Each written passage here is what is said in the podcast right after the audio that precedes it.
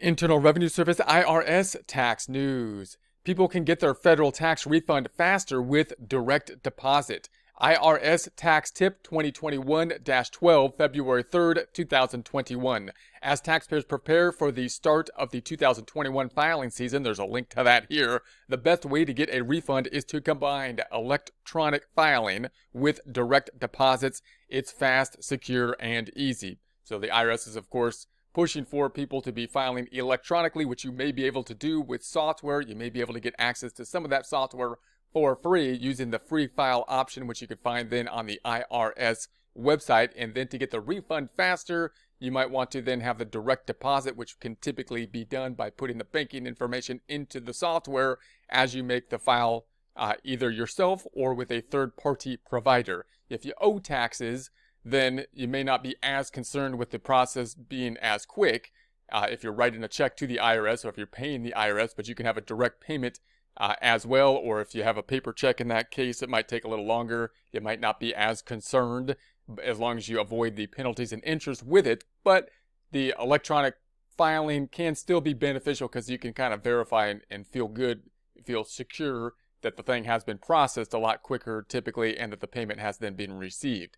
So IRS direct deposit is fast. The quickest way for people to get their refund is to electronically file and use direct deposit. Visit irs.gov for details about IRS free file. There's a link to the free file here so that you can then go through kind of an interview process. The IRS will then point you to software that you can then use to file for free given or depending on your circumstances. So there's also free file fillable forms. I don't really recommend using the free file fillable forms unless you are, you know, have good practice of filling out their forms if you can use the software because the software will typically have kind of an interview type of process. The forms are closer to doing it by hand, but all the information should be out there for the forms and the instructions for them so you have the, the information should be available or should be available shortly. Taxpayers who file a, a paper return can also use direct deposit, but it will take longer to process the return to get a refund. Is secure. So it's also secure since refunds are electronically deposited. There's no risk of having a paper check stolen or lost. This is the same electronic transfer system that deposits nearly 98% of all Social Security and Veterans Affairs benefits into millions of accounts is easy. It's also easy. People simply follow the instructions when selecting direct deposit as a refund method and enter their account information as directed. Taxpayers should make sure to enter the correct account and routing number when they file. Provides options. Taxpayers can split a refund, so there's a link to how to split the refund here, into several financial accounts. Those include checking, savings, health, education, and certain retirement accounts. Taxpayers can even purchase up to $5,000 in Series 1 U.S. saving bonds with their tax refund. There's a link to that option here.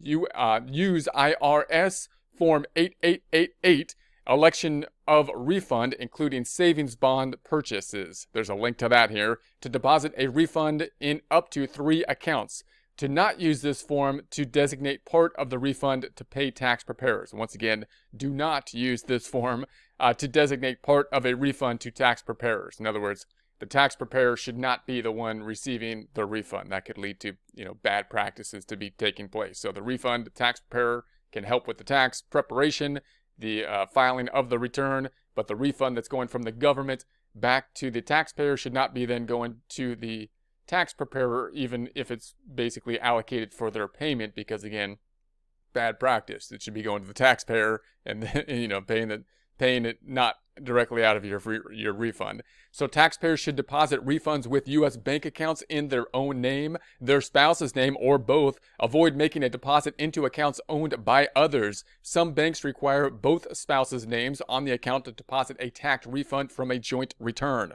So when they you know, put the banking information, you're going to have the banking information for the taxpayer on it. And it might be, in some cases, necessary to have, if filing a married filing joint return, both spouses on the account in order to get the deposit going into uh, that account. So taxpayers should check with their bank for direct deposit rules. People who don't have a bank account can visit the FDIC website. There's a link to that here for information on where to find a bank that can open an account online and how to choose the right account. Veterans can use the Veterans Benefits Banking Program, there's a link to that here, for access to financial services at participating banks. Tax return preparers may also offer electronic payment options. Some mobile apps and prepaid debit cards allow for direct deposit of tax refunds. They must have routing and account numbers associated with them that can be entered on a tax return. People should check with the mobile app provider or financial institution to confirm what numbers to use. People should have their routing and account numbers for direct deposit available when they are ready to file. The IRS can't accept uh, this information after re- a return is filed. So once the return is filed, if you want to say, oh, I now I want to go back and do the uh, banking information so I can get the, re- the refund faster. No, it's too late after you already sent in the return. Now you're going to, if you didn't put the routing or the information for the banking information in it, then you're to have to get the check at that point in time. So if you want the refund faster, make sure you do it before, you know, you process the tax return.